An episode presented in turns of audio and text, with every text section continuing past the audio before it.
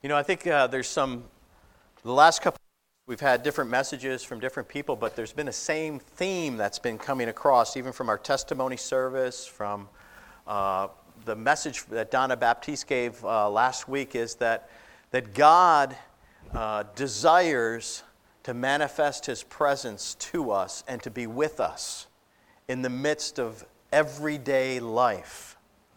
And uh, that he knows us by name and he wants this relationship with, it, with us. And uh, I don't know, but there's, there's a lot of confusion in the world today. I mean, if you've been listening to any of the news reports or anything that's going on, there's a lot of unrest and turmoil. And uh, I agree with Jeff. You know, we need to not be people of fear, but we need to be drawing closer to the Lord and discerning what God wants us to do in, our, in this day and age when there's so much unrest and turmoil, what is our role? How does God want us to be an instrument for His glory, for His peace, to be manifest to other people? And that may be with you at work, that may be with you uh, at, with friends at school or in your uh, surroundings, but God wants us and wants to use us. And I see this more and more. Yesterday, I was reading an article in the New York Times it was a story about Michael Deng. Anybody familiar with this story? It's a story about a freshman who was going to Baruch College, and he was Chinese. Uh, he uh, grew up in Long Beach, in uh, Long Island, in Nassau County, and then actually left and went to Flushing with his mom. His dad worked in China, and so then he, uh, he graduated high school, went to Bronx uh, Science, got into a good high school, and then decided to go to Baruch College. When he goes to Baruch College, this guy is, you know, he's searching for his identity. And so he joins an Asian American fraternity. And uh, he joins this fraternity, and in the fraternity, they have uh, a hazing time and uh, what they do is they, you know, they go to a certain place. They went to the Poconos. They rented a house.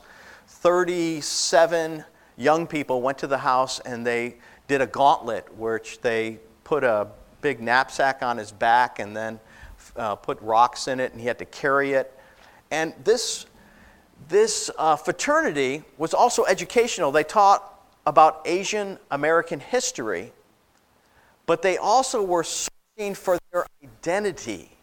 This Michael was searching for something to hold on to. And so he thought with these friends, with this fraternity, he could trust these brothers. Well, they blindfolded him just like they did five other of the recruits, and they tackled him. And they tackled him so hard that he hit his head and he felt dizzy. And then he told people that he wasn't feeling well. He fell asleep by the fireplace. The next morning, when they woke him up, he, they couldn't wake him up. He was in a coma and he died the next day. Well, what happened is, this article says that uh, the guy that was reporting, he went to the trial in Pennsylvania just this past week. And here are these uh, five people, the people that tackled him. They're just, they're young men, young Chinese men that didn't realize the trouble that they're in. They're facing two to three years on third degree murder. And uh, they've also uh, put out um, uh, a civil lawsuit, and other people are being investigated. All 37 of the people in the, or 35 people in the uh, fraternity are being investigated on collaboration and hiding evidence of why they didn't wake him up, why they didn't report him to the police, and all these things like that. And I just wondered, how does that happen to somebody? I mean, here's this person that is, you know, full of promise, a good student, and then just falls into this place of searching for some, like, who am I? And the article went on to say that for Asian American, there's no Asian American country, right? There's no, uh, there's no real Asian American, uh, you know, uh, cultural um, traditions. It's, you know, it's collaboration of, you know, it's many different Asian, different cultures, but people are searching for identity. And I, I just felt burdened for this young man and then all these other young men in this fraternity that their lives are forever going to be changed because of this incident. And it happened like that. You know, it also said in the article that many of these young men were from churches, Chinese churches in and around the metropolitan area. That these guys had gone to church, some of them had been baptized, some of them had, you know, gone through everything uh, through high school and the youth group and everything like that. But then when they went away to college, they wanted to experience life in a different way, and they still had not found their identity in Jesus Christ. You know, they did not sense that Jesus was enough for them. So they went to search for other things. And you know, the writer of Hebrews, uh, you know, had just read the, the book of Hebrews, uh, part of that section to us in chapter 6. But the, it's written to the Hebrews who are also searching for their identity. So it's pretty interesting that the book of Hebrews is written to Jews who had made Jesus the Messiah, Uh, had, had asked Jesus to become the Lord and Savior of their life, even though they were Jewish, and then they were ostracized by their culture, their Jewish culture. And after following Christ and even sacrificing, they were starting to question did they really believe? And so the book of Hebrews is written to these people who are kind of wandering. They're not sure about what they believe anymore. I think that can be sometimes in our life. We can get that way too. We can get so used to Christianity that it doesn't become personal and intimate. Our relationship with God is not something that's alive, it's just something that we do. And, or maybe have experienced as a kid, but there's no active, manifest presence of God in our lives. And because we drift so the writer of Hebrews is saying, hey guys, Remember, remember what you believe. And he says, first, Jesus is. In chapter 1, verses 1 through 4, he says, Jesus is God the Son, the Son of God. He's the exact representation of God. He's not an angel, he's not a false teacher. He is God the Son, superior to any angel, or, and God speaks through him. He was saying that, look at, guys, you have believed the right thing. Jesus is the one you are to pursue. We were just talking in Sunday school, and somebody's coworker was uh, had just uh, been struggling in their life, and they came back all excited because they saw a psychic. They went and saw a psychic, and I said, "Is this person a believer? Is, are they a Christian?" They said, "Yeah." They're, they said that they're a Christian. Uh, I said, Do they go to church? No, they don't go to church anymore. But they're seeking for an answer. They, they want something more than Jesus Christ. They want somebody to tell them that things are going to be okay. And I, what I want to say to us is there are so many people that are just searching and they're searching for they're finding they're not finding the answers in those things and yet we know the answer it's in jesus christ so, the one thing is, Jesus is the Son of God. Although he is God, he was also a man. And so, for some of the Jewish people, they said, well, Jesus was just a man. I mean, he was, you know, we know Mary, we know his mother. How could he be God?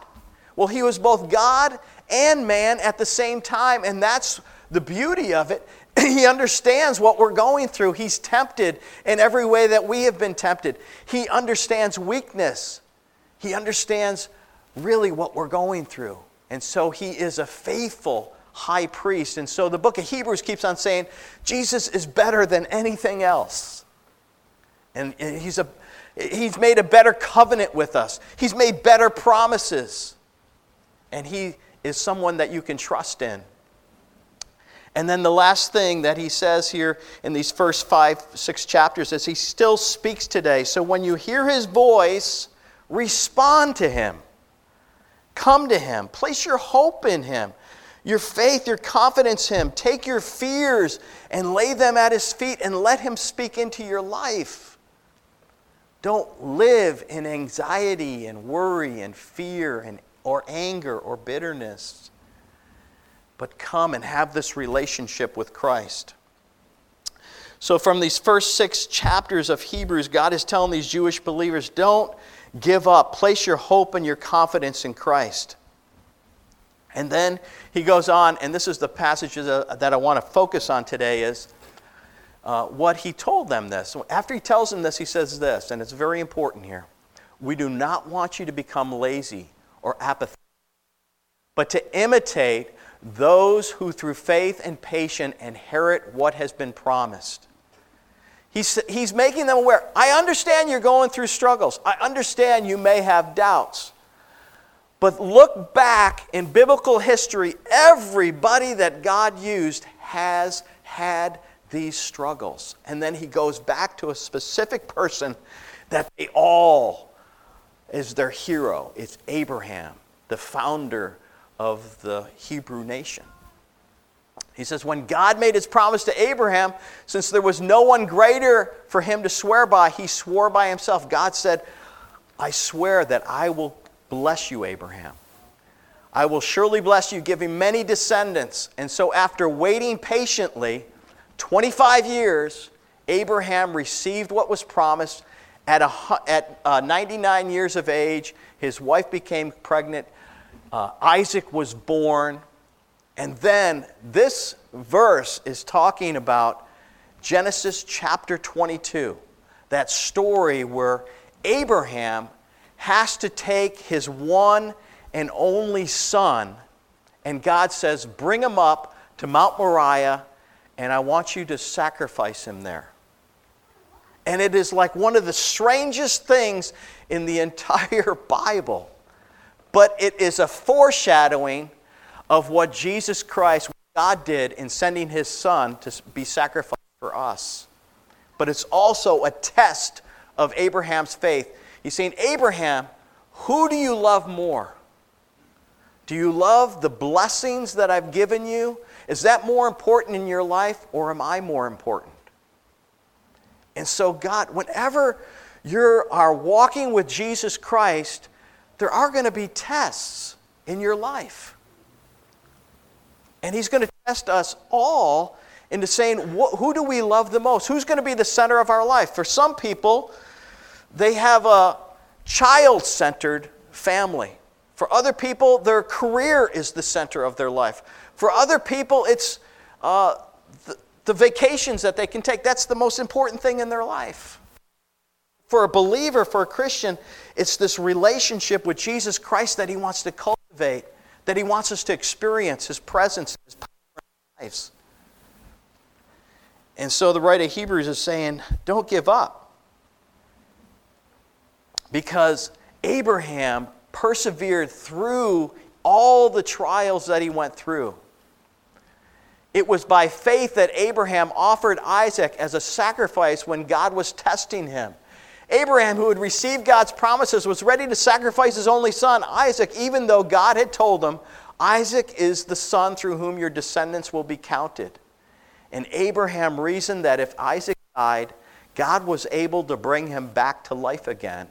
And in a sense, Abraham did receive his son back from the dead. He turned it all over to God, and then God gave him back his son. You know, you know the story that right when Abraham was about to sacrifice him, God said, Stop, Abraham, stop. Don't do that. Don't harm the child.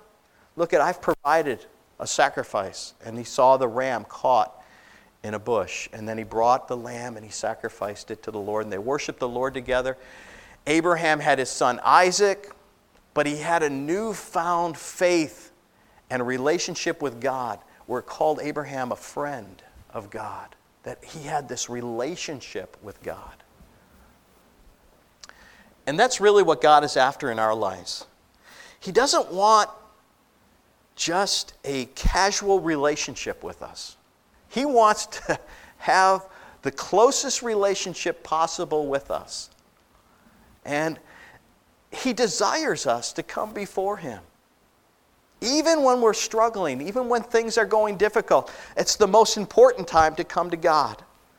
And He gives us these promises, and, and He talks about them. You know, like this is what He said to Abraham even after he did that, he said, I swear by myself, declares the Lord, that because you have done this and have not withheld your son, your only son, I will surely bless you and make your descendants as numerous as the stars in the sky and the sand on the seashore. Your descendants will take possession of the cities of their enemies, and through your offspring, all nations on earth will be blessed because you have obeyed me.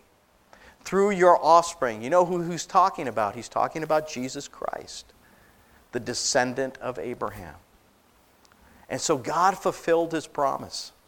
And so God is saying to us, I know what you're going through, but hang on, hold on to me, trust me in the situation that you're going through, and draw closer to me and allow me to speak to you.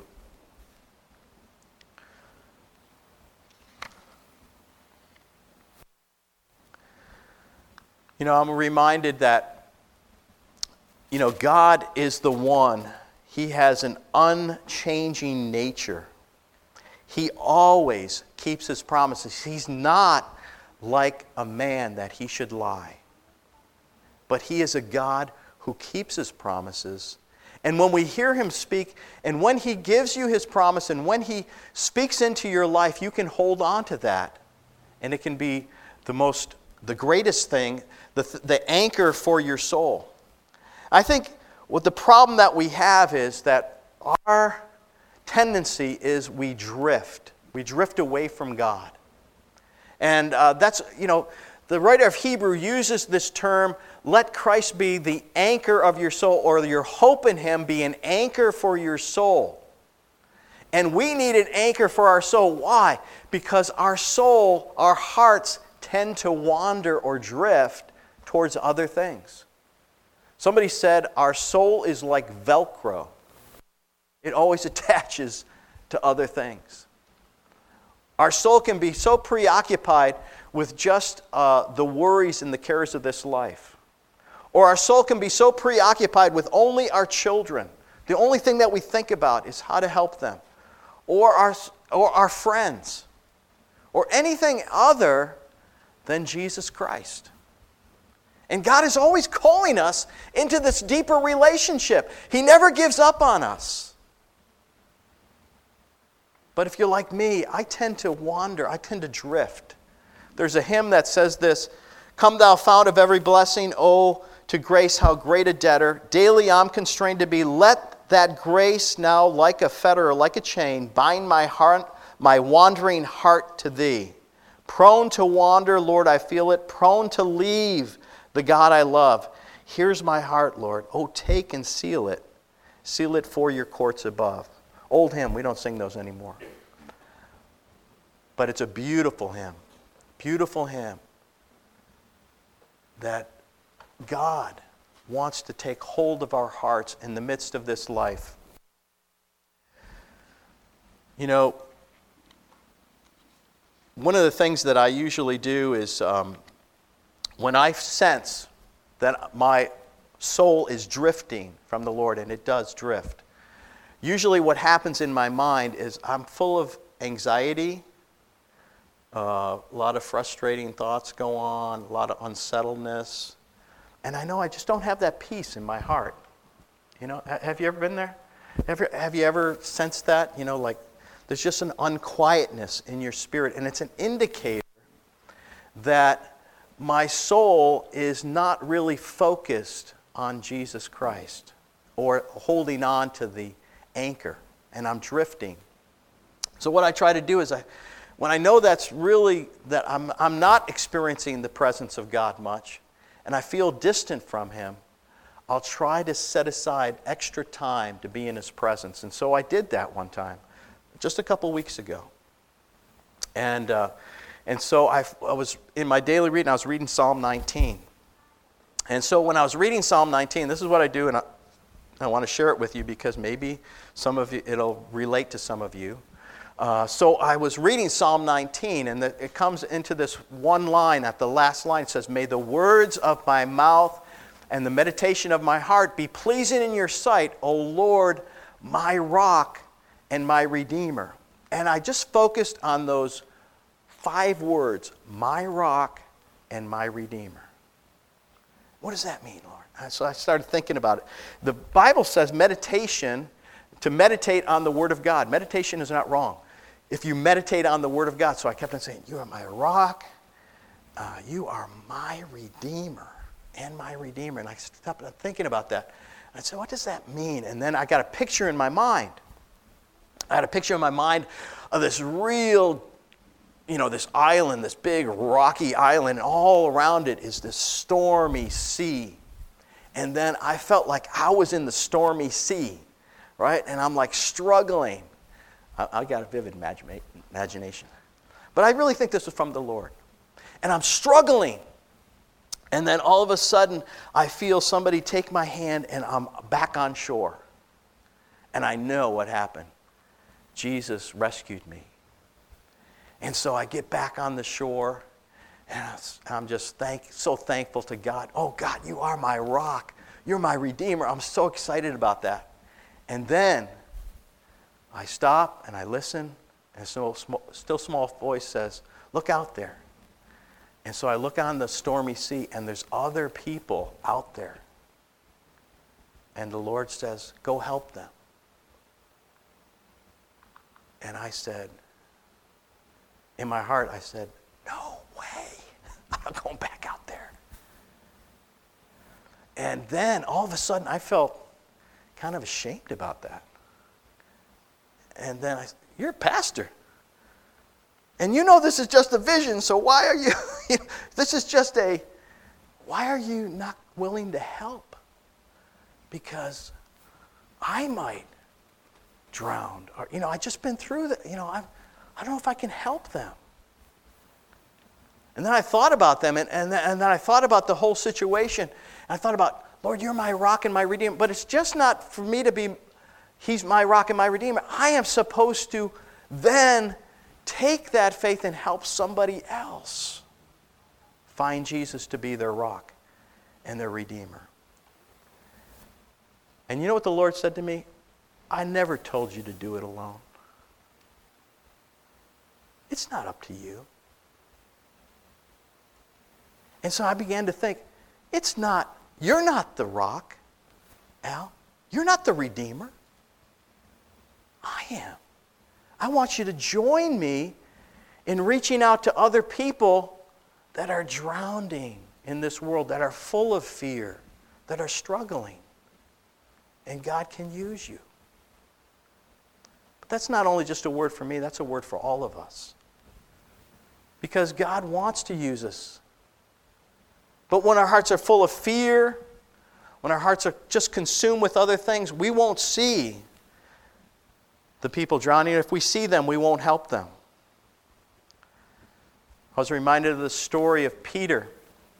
You know, Peter and the disciples are going out, and they've just fed the 5,000, and then they're going out on this boat, and so they take off. Jesus is praying, and then a storm comes up, and who comes to meet them? Jesus walking on the water. You know the story. He's walking on the water. And Peter is in the boat. All the disciples are like, they're like freaked out. There's somebody walking on the water. Nobody's ever seen this before, right? Jesus walking on the waves and the storm and the wind, and it's just completely out of their comfort zone. And so, what happens? Peter gets up this courage Lord, if it's you, I don't even know if it's you. I can't even tell. This is unbelievable. But if it's you, tell me to come to you on the water. And the amazing thing is, Jesus says, Come. And so Peter gets out of the boat. He starts to walk on the water and he comes towards Jesus. And this is, you know, what are the other disciples thinking? They're probably just, their mouths are just open. They're just, oh, I can't believe this is happening. And then what happens? But when Peter, he saw the wind, he was afraid. And he began to sink. And then what does he do? He cries out, Lord, save me. And I love this part, the next part here, because Peter is sinking. He's crying out, Lord, save me. And the disciples in the boat, I don't know, if I was watching this whole thing, I'd say, Peter, see what happened now? See, you thought you could walk on water, but now you're sinking. Or Jesus, what, what did Jesus say? You know, come on, Peter. Oh, too bad. Next, who wants to go next? You're gone. Who's next? No. Jesus has total compassion on Peter because he's trying he's trying to make a step of faith and move forward with Jesus and do something he's never done before. And Jesus isn't critiquing him. He isn't condemning him. What does it do? What does he say he does? Immediately, immediately, Jesus reached out his hand, caught and then he does. He says, You have little faith. Why did you doubt? But I don't see Jesus saying, You little faith, why did you doubt? He didn't say it like that. I don't think Jesus said it like that. I think he said, Peter, he's probably smiling. He said, Peter, come on. Why did you doubt? I'm here. I can calm the waters. He gets back in the boat. Those were in the boat worshiped him, saying, Truly, you are the Son of God. And he calmed the waters and he calmed the waves. And they continued on their journey. But what I see here is that Peter had the courage to step out by faith and to trust God. And he learned that Jesus was trustworthy. He learned that Jesus, he could place his hope and his confidence in Jesus Christ. And even in the midst of the storm, even when he was sinking, God would lift him up if he just called on him. And that's a lesson for you and I, too. We have this hope as an anchor for the soul, firm and secure. It enters the inner sanctuary behind the curtain where our forerunner Jesus has entered on our behalf. There's a picture here that, that the writer of Hebrews is saying is Jesus is trustworthy. He's an anchor for your soul when you're fearful. He's an anchor for your soul when you're confused. He's an anchor for your soul when you're searching for your identity. Don't find it out there, find it in Him. And when you find it in Him, you will experience His presence more and more in your life. But He wants us to step in, to step closer to Him.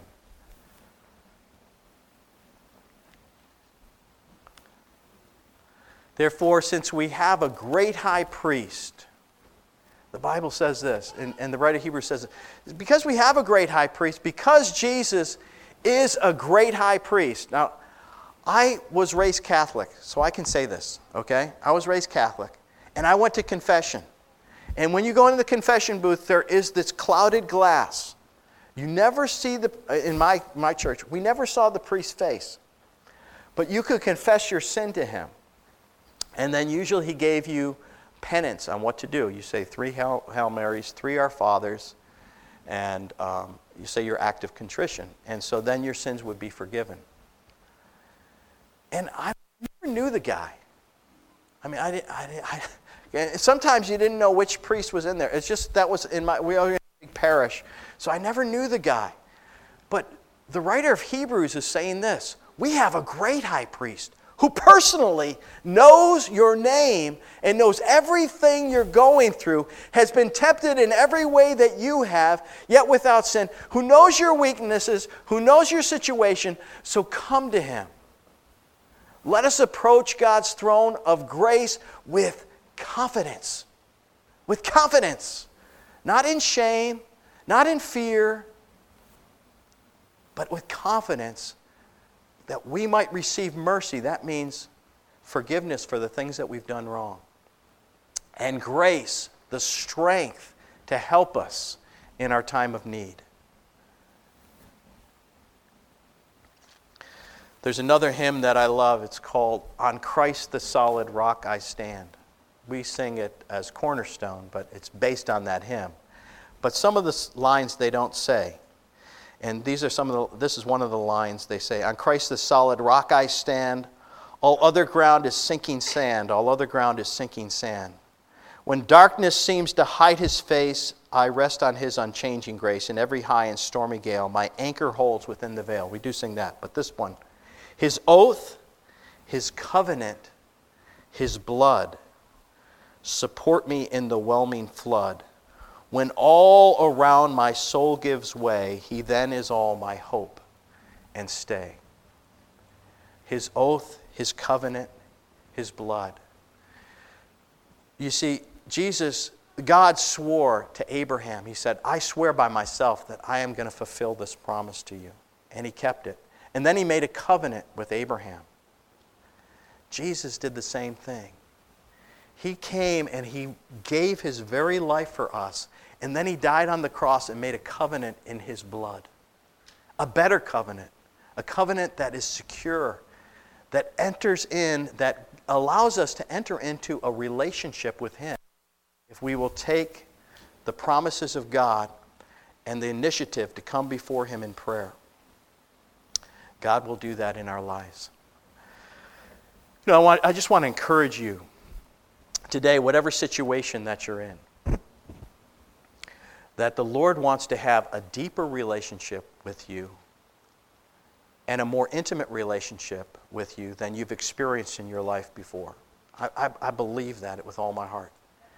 And he also wants us to understand what are we holding on to?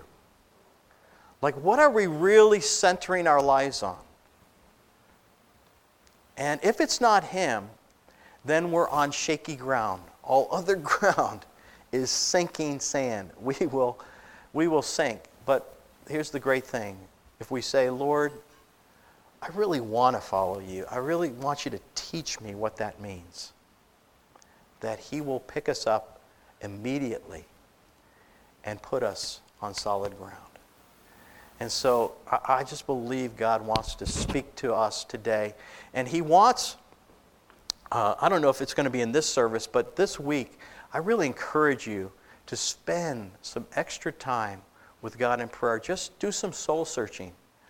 Uh, may your fears uh, be diminished and may your faith be increased. Let's pray. Father, we thank you. We thank you for your word to us today. We thank you that you are a God who does answer prayer. And Lord, even though our souls are and our hearts are prone to wander, Lord, I pray that we would be a people when we sense that wandering, when we sense that drifting, Lord, we'll call upon you in repentance and forgiveness. Seek your mercy and renew that relationship with you, Lord, because you are a great high priest who has gone before us, who has made a way into the most holy place, into your very presence, and you call us to come closer to you. Lord, with everybody's situation here, with the busyness of life, Lord, I pray that we will consciously carve out time in our lives to spend with you, to talk to you about the issues in our lives, to seek you for the answers. Pray this in Jesus' name.